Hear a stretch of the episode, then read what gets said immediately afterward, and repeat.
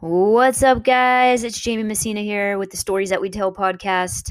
And today I wanted to start off with a story that I remember from fourth grade. Yes, I remember. So I remember I was in fourth grade. No, actually, it was second because I remember the teacher. And it was Super Bowl, okay? And it was the weekend, the Friday before Super Bowl. And we got to draw pictures of which team we wanted to win. Now, I had no clue about football. I really was just excited to draw a photo. So I picked a team and I put all my energy and effort into coloring and drawing this. I don't even remember what teams were in there, right? And so we go home for the weekend. We hung up our photos around the hallways and we go home for the weekend and we come back on Monday. And the team that I had drew won the Super Bowl. Now, there was this boy, Patrick, in my class, and the team that he had drawn lost, and that made him mad. So he took my photo off the wall and he ripped it down and he ripped it up into pieces, and I didn't like that. That made me feel some kind of way, right? And I remember the teacher coming over and being like, "What's going on here?" And I was upset and I was like, "Patrick just ruined my photo. What the hell?" Like, I obviously didn't say that, but that's my adult version of it. And she basically, what it came down to was she just told me, like, "It's fine, Jamie, just move along," and didn't acknowledge my feelings, didn't acknowledge that, like, somebody just ruined something that I did, and, all of those things. And so I was thinking about it when I'm thinking about boundaries or something that I'm going through right now, what that moment did, because clearly I still remember it, right? And when I look back on it as an educated adult, an aware adult, I think about what that moment taught that second grade self of myself, What did that moment teach me? And that was just one of many moments like that. Growing up in the 80s and 90s, especially if you were a young female, like in school, you kind of got pushed aside. Your feelings, you weren't called on as much. You weren't, if your behavior wasn't a certain way, it was very different, I think. And so that was one of very many moments like that, but that's one that stuck out. And looking back, I'm like, well, what did that teach me? Because there were things that have followed me through life, right? That I know came from somewhere.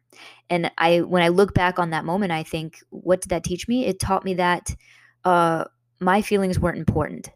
It taught me that it's okay if somebody ruins my stuff. It's okay if somebody comes and I spend a lot of time on something, that it's okay, that I need to just shh and let them do their thing. It taught me that maybe I wasn't as important as he was, because he was allowed to just show his anger and rip my stuff up because he didn't like the outcome of what happened. And those are things that I learned. I didn't necessarily know that I learned those in that moment. But as an adult today, 38 years old, thinking about the last 38 years and how many times I took shit from people, how many times I let people that were close to me walk all over me, not pay attention to my feelings, not value my feelings, not hear what I had to say or care, and me being completely okay with that. Me thinking that was okay because I wasn't as important as they were, or, what I'm feeling isn't valid. They're right. I'm wrong. That has followed me through life until very recently.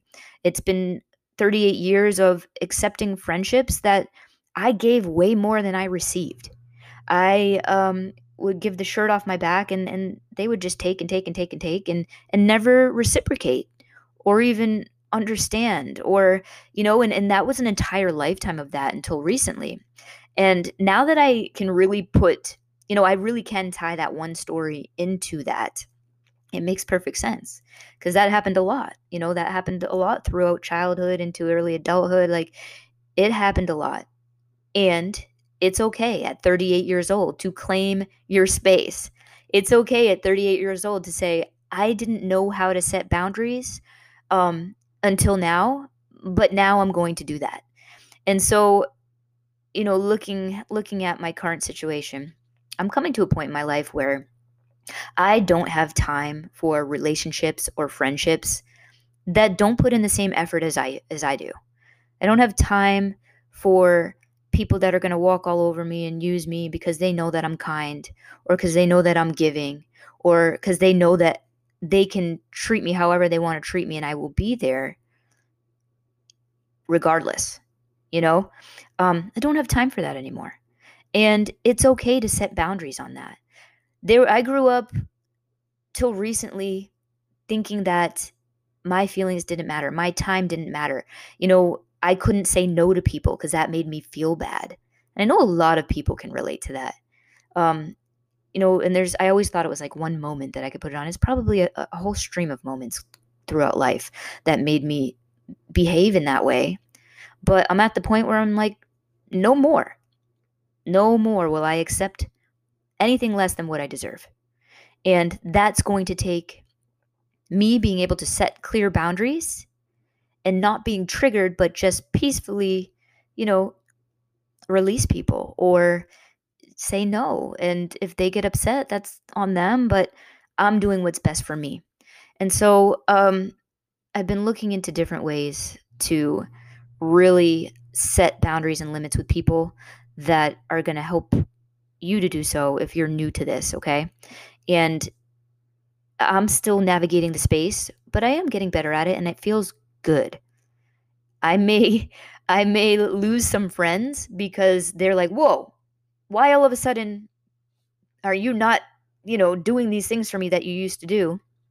And that's okay with me because I'm being true to myself.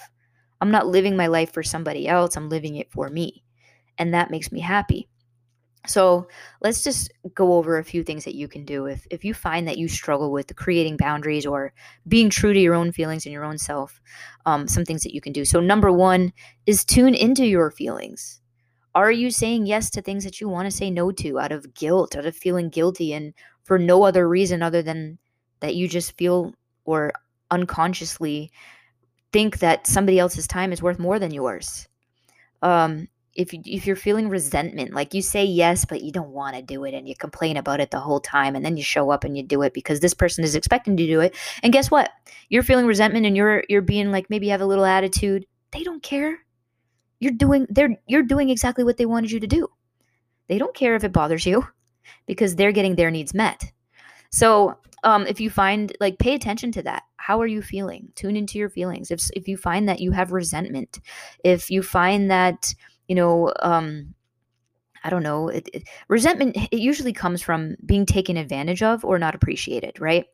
And if you find that that's happening, and even with people that are close to you, pay attention to that, because that's where you might want to set some boundaries. Maybe your best friend always asks you to babysit on Friday nights and never invite you to hang out any other time. They only call you for that, and you say yes because you want them to enjoy time with their husband. Well, what about you? You don't want to enjoy your Friday night? If you find that you're resenting that, like, it's okay to say no. It's okay to pay attention and respect your own boundaries. So that's number one, is pay attention to how you feel so that you can know what boundaries you even want to set. And number two, once you decide to create those boundaries, be direct. You know, with some people, maintaining healthy boundaries doesn't require a direct and clear-cut dialogue, but usually it does, right? People have very different communication styles. And I'll tell you right now, I appreciate when people are very clear and direct with me. It's easy. You know, there's no question. You don't have to guess or mind read or anything like that. I really appreciate when people are direct with me. So, you know, and you don't even know. Sometimes it's personality based, it's cultural background based, but the best way to do it is just being direct. Like, hey, don't make up excuses. Hey, you know, maybe your best friend's name is Sally. I don't know. I always use Sally. That was my grandmother's name. Hey, Sally, like, I hear that you want me to, you know, watch Little Jimmy on Friday, but I just can't. I'm sorry. I hope you find somebody else. You don't have to give a reason why. You don't. You just don't want to. You know, I just can't do it this weekend. I'm really taking the time to go out to dinner with my friend, or I have, you know, I'm not going to do it. Just be direct. I'm sorry. And for somebody to be upset about that is really going to tell you where the friendship's going to go after that. You know what I mean? But yeah, it's important to be direct, you know, say, I have noticed that you're asking me very often to watch Little Jimmy on Friday nights, and maybe once every couple months is fine, but I'm really going to take time for myself on Friday nights moving forward. So, you know, I'm not going to be able to do it as much as I was. So yeah, be direct. That's number 2 for you. Number 3, give yourself permission. So fear and guilt comes in, self-doubt when you're dealing with this stuff. For me, that's what it was. I always felt guilty. And I think deep down, I also felt that my time wasn't worthy, or I wasn't worthy, and that other people were more worthy than I was. And so it's, they're big potential pitfalls.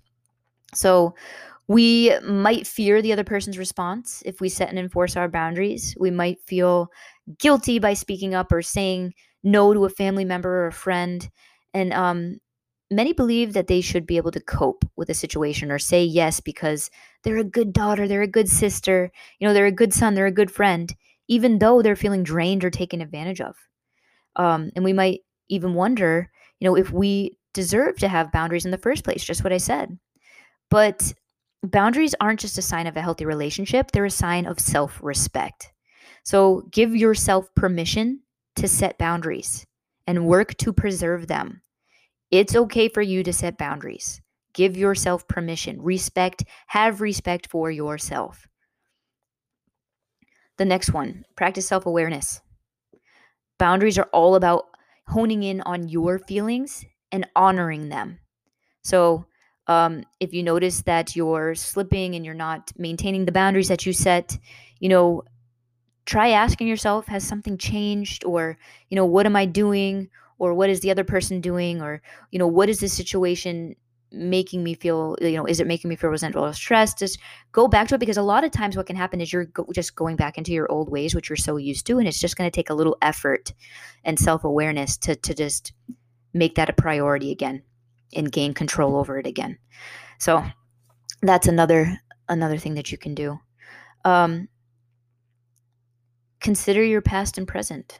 And this goes into what I just said, all of those things. It went back to 2nd grade when Patrick ripped down my poster and, you know, I was feeling like I wasn't important, that my work wasn't important, that I wasn't valued, that, you know, I didn't matter, that my feelings didn't matter, that my time didn't matter. And sure, I'm sure the teacher just wanted to, you know, de-escalate the situation, but that's what my little, you know, 8-year-old self, 7-year-old self, that's how I felt. So consider your past and your present. How were you raised, along with your role in your family? How you were raised. It can become additional obstacles in setting and preserving boundaries. I struggled for a long time to set and preserve boundaries because of that. You know, maybe if you grew up and as a kid, you held the role of a caretaker. You learned to focus on others, letting yourself be drained emotionally or physically. You know, that happens a lot where little kids are the parents and they're, for whatever reason, and they have to ignore their own needs. And maybe that became a norm for you, and that's okay, but you're an adult now and you can take that back. Think about the people you surround yourself with. Are the relationships that you have reciprocal? Is there a healthy give and take? You know, and that's something that I'm coming across now and really evaluating. Beyond relationships, your environment might be unhealthy too. You know, for instance, if your workday is 8 hours a day, but your coworkers stay at least 10 or 11 hours, there's this expectation for you to also go above and beyond. I'm one of those people. I'm like, well, I don't want to be the weakest link. You know, I don't want to be the one only staying 8 hours when they're staying 11. It can be challenging being the only one or one of a few that are trying to maintain healthy boundaries. And this is where you really have to tune into your feelings and honor your feelings and be aware, practice self-awareness. Another thing is you have to make self-care a priority. I never, ever did that till recently.